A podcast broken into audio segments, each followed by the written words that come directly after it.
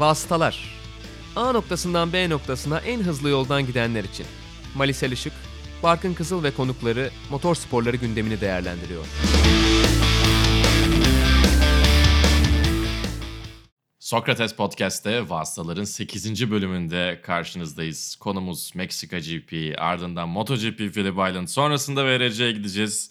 Ardından Superbike'a ve tabii ki Porsche Süper Cup'a gideceğiz. Yani Meksika'ya geri dönüyoruz aslında bakarsan. Meksika senin için keyifli miydi Barkın? Meksika benim için uzundu. Hafta sonu boyunca Meksika pistini sık sık gördüm ama güzeldi, keyifliydi aslında. Farklı, değişik yerler tabii ki. Bir de baktığında stadyum bölümü özellikle benim hala e, her geçişte böyle oradan ya ne güzel yapmışlar diye e, ilk sefer gibi şaşırdığım Orası biliyorsun beyzbol stadyumu aslında. Hı hı. 20 bin kapasitesi var aslında hiç az değil. Tabii. Ve böyle çok dik türbünler. Zaten Evet. gördünüz hepiniz. Ee, çok güzel, çok yakışıyor bence piste. Hatta o beyzbol sahasının devamını da yine helikopter çekimlerinde görebiliyorsunuz. Aslında orasını da korumuşlar. Hı hı. Ama pistte de çok güzel entegre olmuş. Ben de beğeniyorum Ya gerçekten. önce pisti Güzel yıkıp beyzbol sahası yapmışlar. Sonra ikisinin de bir arada yaşayabileceği bir çözümle güzel bir şekilde devam ediyorlar. Meksika'da da beyzbol bu arada popüler. Değil mi? Vasıtalar diye sopalar isimli bir başka spin-off yapacak mıyız acaba?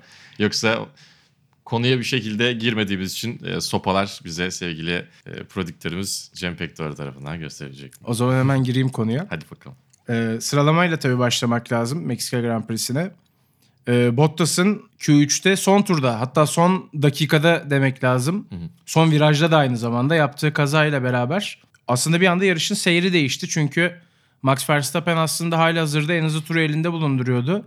Ama o sarı bayraklara uymadı, yavaşlamadı Bottas'ı gördüğü halde. Kendisi de zaten böyle söyledi. Birazdan konuşuruz. Ve bir ceza aldı. 3 sıra geri düştü gridde. Dördüncü sıradan başlamak zorunda kaldı yarışa. Ve bu cezayı aslında almıyordu Mali. Çok Pit, ilginç. pit duvarının halt yemesi aslında. Üzerine Verstappen'in tüy dikmesi. Yani evet gerçekten tüy dikmesi. Çünkü basın toplantısında bir gazeteci ona soruyor. Bottas'ı gördün niye yavaşlamadın diyor. Yavaşlamadın mı diyor. Hayır yavaşlamadım diyor.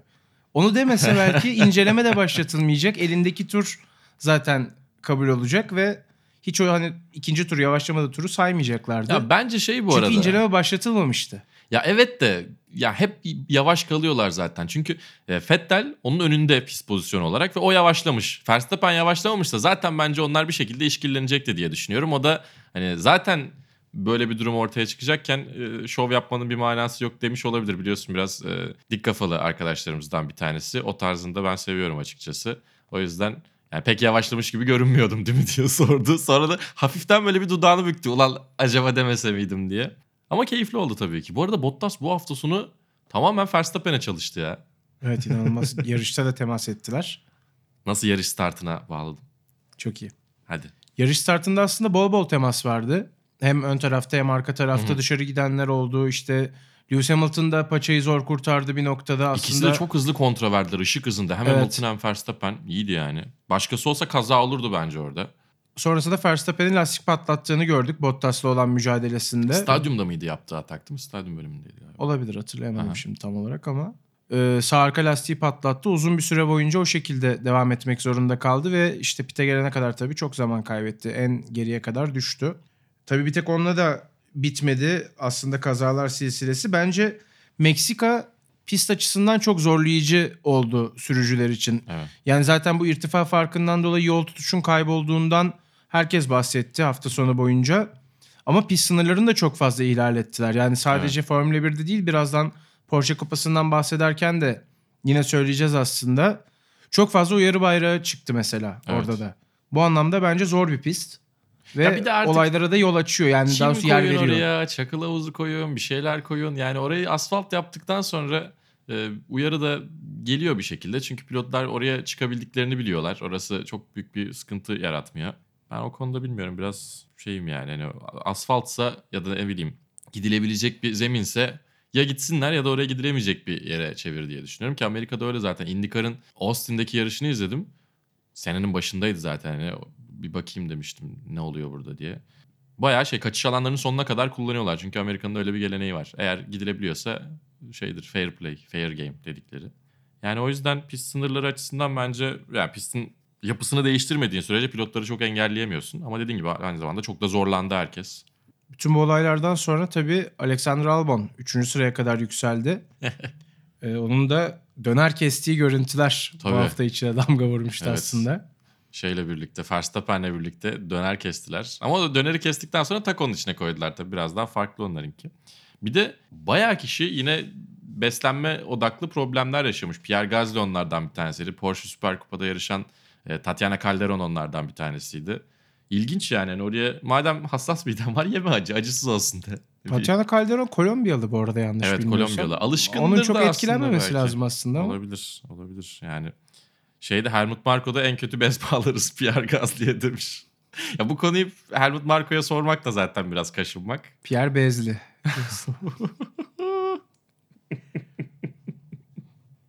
Devam edelim. Ya şimdi yarıştan bahsedeceğiz ama biz yarışı pek anlamadık açıkçası. Yani kimse anlamadı bence. Devasa anlat, bir kafa karışıklığıydı benim için. Yani senin de söylediğin gibi Barkın yarışı tam anlamıyla anlayan 3 kişi vardı. Hemen sayalım sırasıyla. Toto Wolff, Lewis Hamilton bir de Serhan Acar. yani ben biraz Serhan'a güvendim. Ha öyle mi oluyormuş diye. Ama gerçekten yarış içerisinde hem hangi lastiğin ne kadar gideceğine dair o çıkan istatistiklerin ne kadar tırışka olduğunu bir kez daha gördük. Aynı zamanda pit çıkışında ne kadar yakın olacaklar Amazon grafiği var ya onu da çok net sallıyorlar. 0.068 diye bir hesap olmaz. Sen onu hesaplayabilecek noktadaysan zaten bizim şu an Skynet tarafından ele geçirilmiş olmamız gerekiyordu. Jeff Bezos akıllı olsun. Ama yani gerçekten hangi lastiğin nereye ne kadar e, gidebileceği ve hangi performansta kalacağı açısından herkesin kafası karışıktı. Hepimiz Hamilton'ın lastiklerinin son 5 turda o hani uçurumdan düşme diye çok kötü bir şekilde Türkçe'ye çevireceğim kısmı lastiğin performansının bir anda kaybolmasını bekliyorduk. Ben beklemiyordum. Ha. Neden? Çünkü telsiz konuşmalarından. Bu yarışın aynısını Monaco'da biz yaşadık biliyorsun. Hmm, Lewis Hamilton tamam. genelde lastiklerden sızlanıyorsa o lastiği çok iyi idare ediyor anlamına geliyor. Artık bunu öğrenmiş olduk. Doğru. Ters manyel yapıyor usta. Haklısın. Yani iki buçuk saniye kadar indi fark.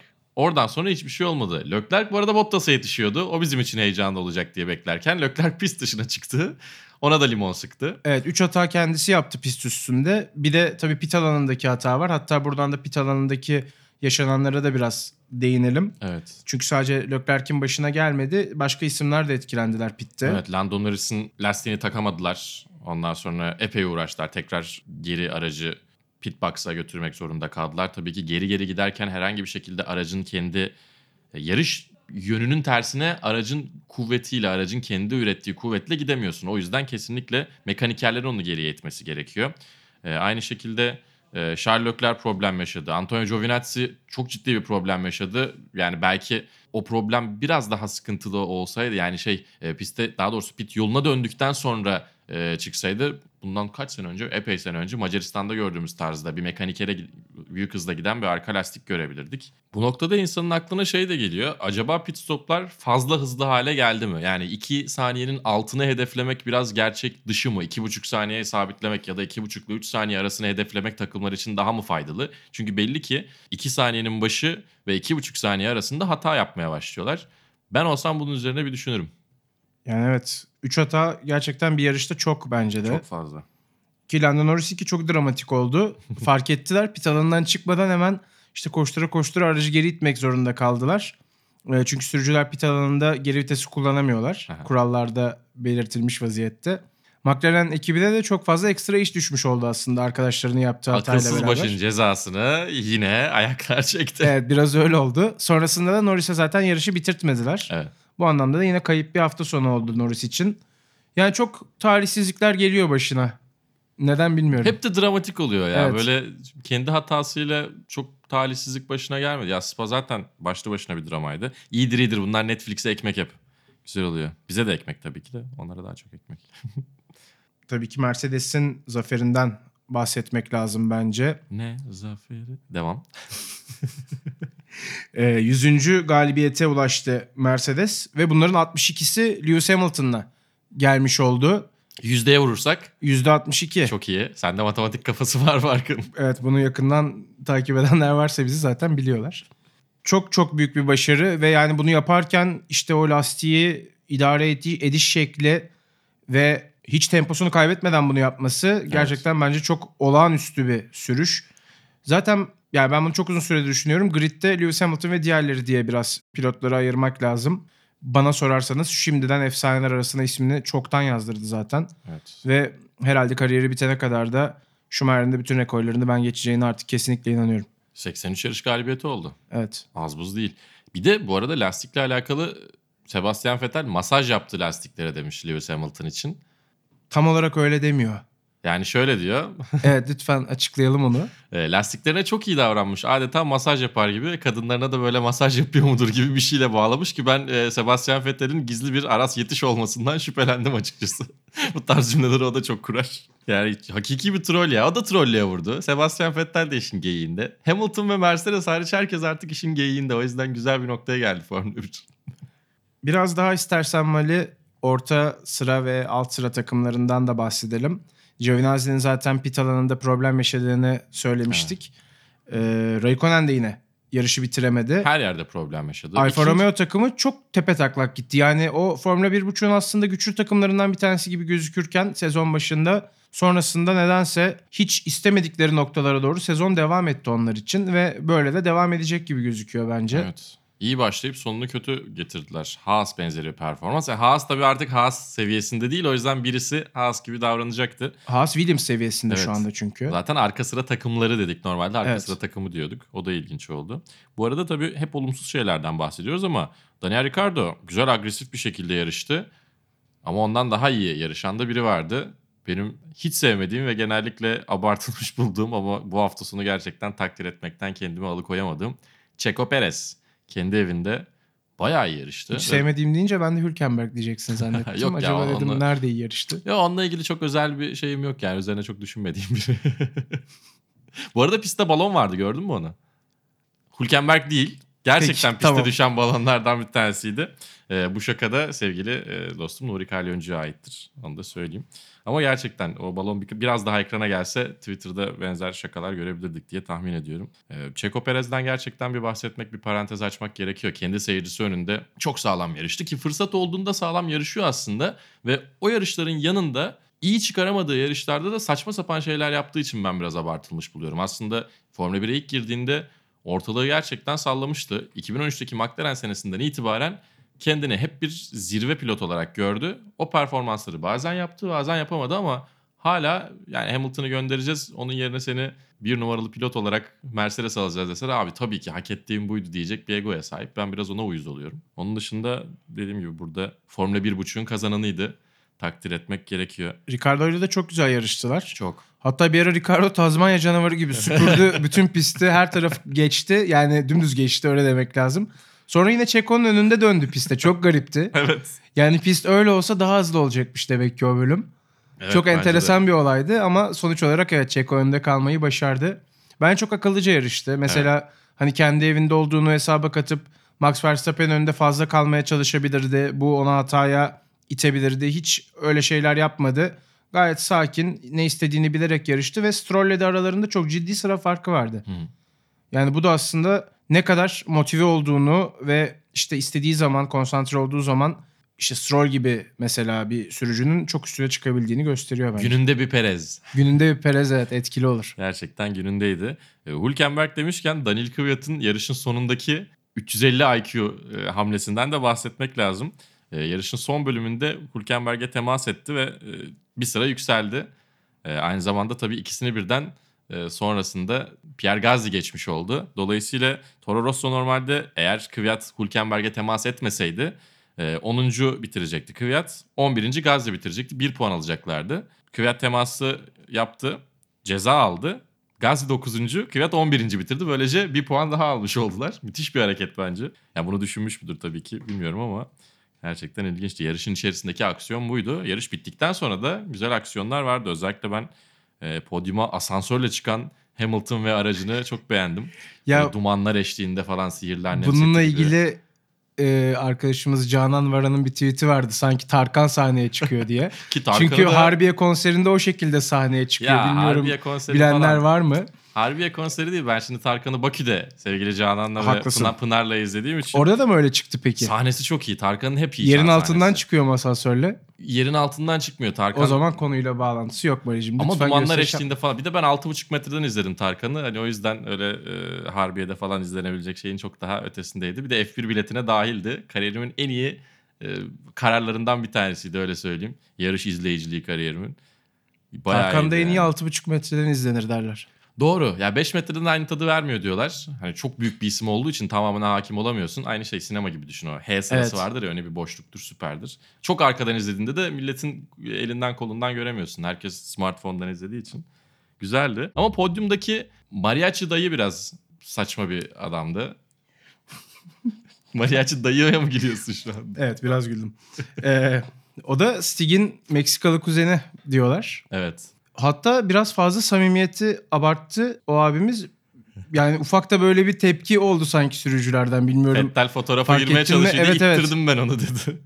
Bilmiyorum yani hani organizatörler ne kadar serbest tanımış onu ama garipti. Evet bence de. Yani hani orada adamlar podyum fotoğrafı gibi görüntü verecekler. Yani Sen- sen 71 niye- tur yarıştıktan sonra Evet. orada ilk 3 sırayı paylaşan 3 kişinin arasında başka birisinin yeri yani ne kadar var ki takım görevlisi bile o pozlara girmiyor biliyorsun. Bir de şey galiba ya ona bir selfie kamerası vermişler. Oradan güzel hani git samimiyet kur adamlara diye de sen Bülent Başkan sevinci yapar gibi oraya girmene hiç gerek yok. Adamları kolundan falan niye tutuyorsun? İlginç de. Yoksa öyle şeyler olması güzel ya. Gösteri olarak bence senin en Yok iyi renkli bir podyumda evet. Gerçekten renkliydi. Ee, bir de tabii ki o podyumu stadyum bölümünde yapıyor olmaları Meksika'nın en güzel özelliklerinden bir tanesi. Ben çok beğeniyorum o hareketi. DJ Tiesto'yu getirmişlerdi. Hani 2006'ya falan özlem duyanlar varsa diye.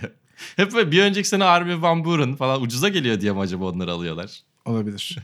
Bu arada Meksika'nın podyumu da tam VIP bölümünün olduğu yerde. Yani aslında VIP izleyicilerin yanından yürüyerek podyuma çıkıyorsunuz ve şampanyalar hemen 2 metre uzağınızda patlıyor eğer VIP bölümündeyseniz.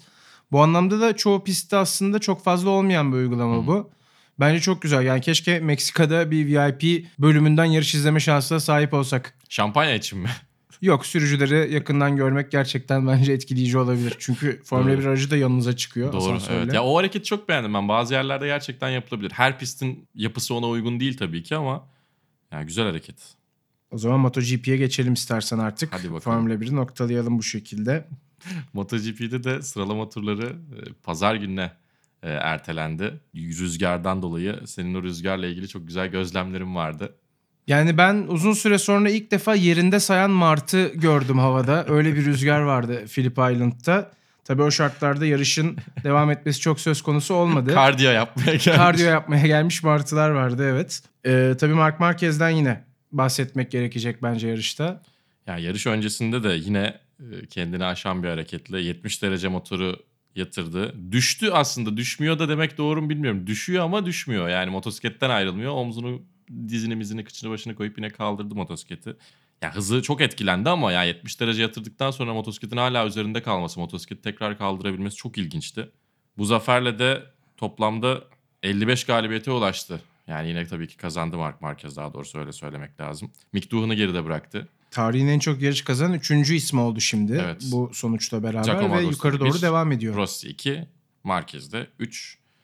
Rossi 400. yarışına çıktı. Ee, Benim bildiğim kadarıyla şöyle bir düşünüyorum. Ee, Dünya şampiyonasında ya da yani tek şampiyona içerisinde 400 yarışa çıkan motorsporlarında başka biri var mı diye. Yani şeyler falan var. Kariyeri boyunca 400 yarışı geçen tabii ki var işte. Ee, Amerika'da özellikle daha fazla hatta Mario Andretti gibi o dönemin ya da şöyle söyleyeyim 60'lardan 70'lerden başlayıp 90'ların ortasına kadar yarışan Amerika'da birkaç tane adam var öyle. AJ Foyt'un 980 yarışı falan varmış baktım ben. Mario Andretti'nin 700 küsür yarışı var ama tek bir şampiyonada ve dünya şampiyonası seviyesinde 400 yarışa çıkmak çok büyük bir iş. Bu arada yarışın gidişatından da çok az bahsetmek istiyorum ben. Hı. Maverick Vinales de çok ciddi bir mücadele içindeydi Mark Marquez. Sonrasında bu ikili zaten koptular biraz. Önde devam ettiler. Ve son turlara kadar çok iyi dayandı Vinales. Sonra manası bitti. Yani motosikletin üstünde duramadı geçildikten sonra. Ve bir anda kaza yaptı. Dışarı savruldu. Marquez çok rahat bir şekilde önden kazanmış oldu yarışı. Yani çok yanıltıcı bir viraj o. Lucky Heights. Sola yukarıya doğru tam gaz çıkıyorsun. Hafiften motosikletin arkasını kaydırarak hatta Casey Stoner'ın o güzel görüntülerinden bir tanesidir. Sonrasında tepeye ulaşır ulaşmaz frenajla birlikte motosikletin dengesini değiştirip e, sert bir yokuş aşağı sağ U viraja girmen gerekiyor. Orada biraz dengeyi kaçırdığında saçma sapan düz yolda giderken düşmüş efekti veren bir düşüş yaşıyorsun. Roller coaster gibi oluyor yani. bir anda. Aynen öyle.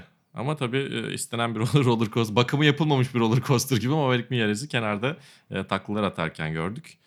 Yani hakikaten Mark Marquez'in ne kadar rahat oluşuyla ve rakiplerin üzerinde nasıl baskı kuruşuyla da çok alakası var diye düşünüyorum.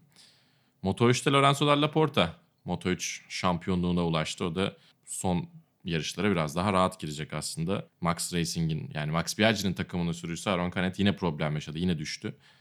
Gençler de öğreniyorlar işte o baskı altında ilk defa yer aldığı için çok yapacak bir şey yok. E, Karl Crutchlow ikinciydi. O da geçtiğimiz yıl çok büyük bir kaza yapmıştı Phillip Island'da. Oradaki sakatlıklarıyla boğuşmuştu. Biraz aslında onda travma da oluşturmuştu hem fiziksel hem mental anlamda.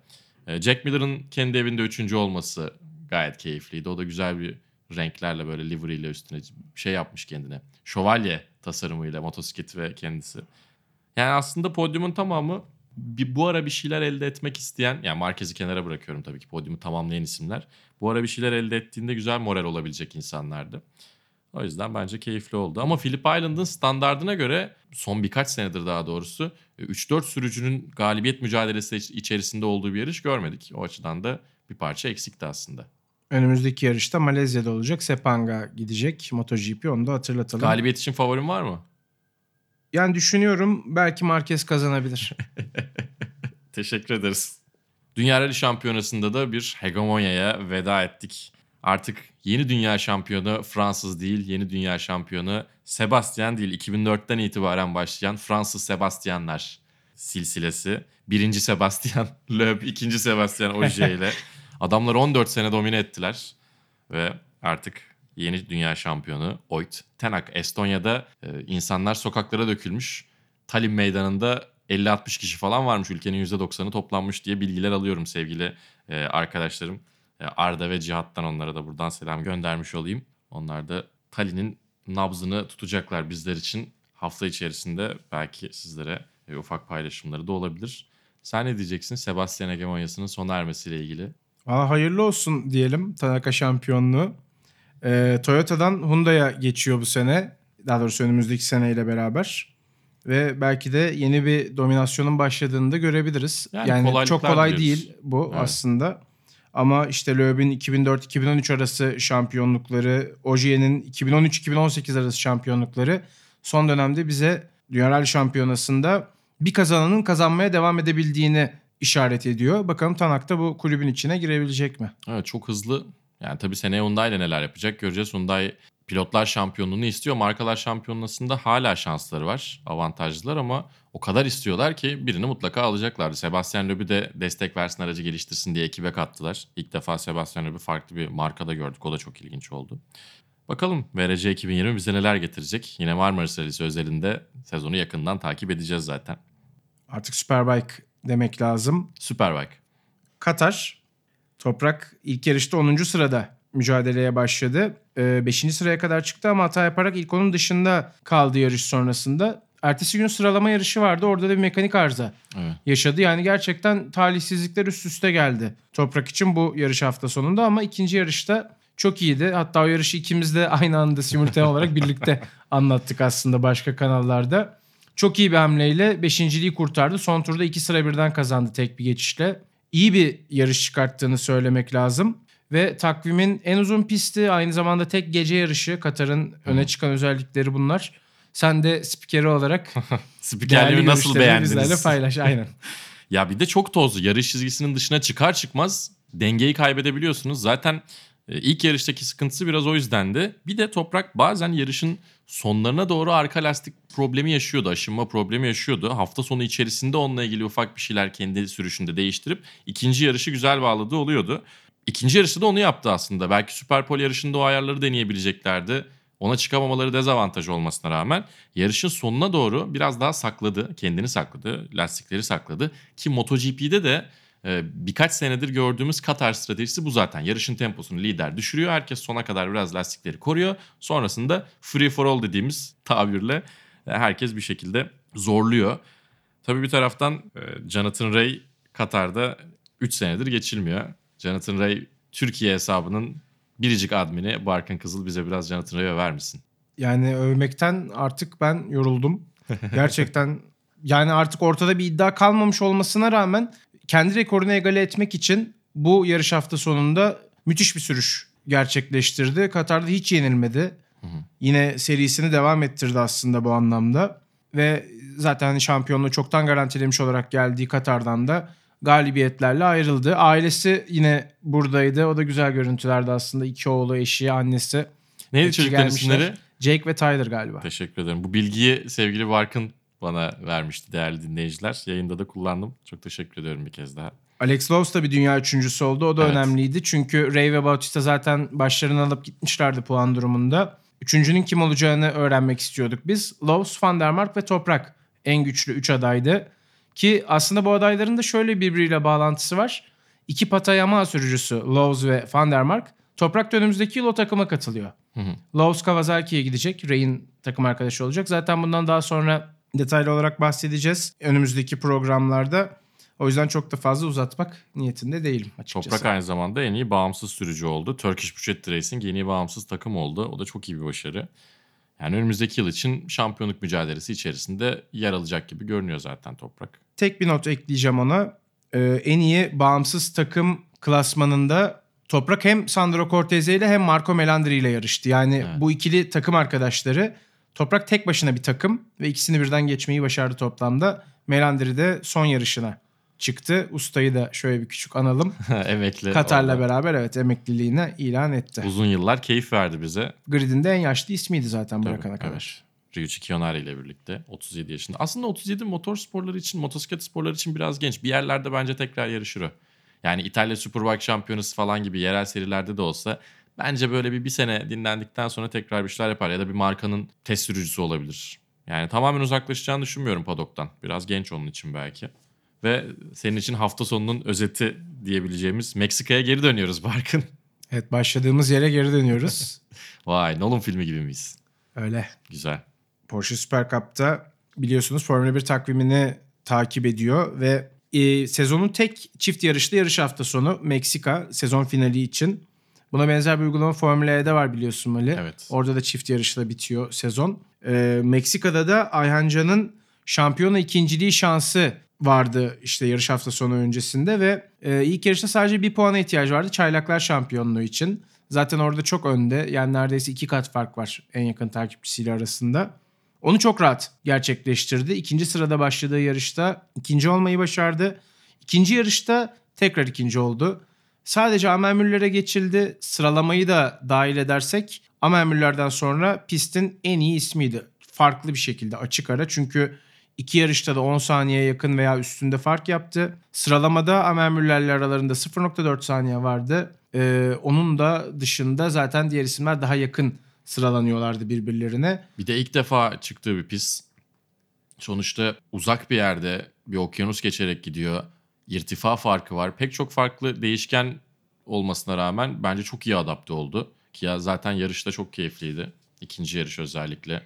Tabii ikinci yarışta bir de dananın kuyruğu kopacağı için biraz daha fazla heyecan vardı aslında. Ama şöyle bir avantajı vardı Ayhancan'ın. Tabii iyi sıralama turuyla beraber ikinci sırada kalkıyor olması zaten onun için çok büyük avantajdı. Çünkü sadece 2 puan fark vardı en yakın rakibiyle arasında. Bu şampiyona ikinciliği için bahsettiğimiz mesele. Ve o en yakın rakibi Larry Tenford 14. sıradan yarışa başladı. Ki Porsche serisini izliyorsanız eğer biliyorsunuzdur. Geçiş yapmak öyle çok çok kolay değil Porsche Cup'ta. Çünkü araçlar aynı.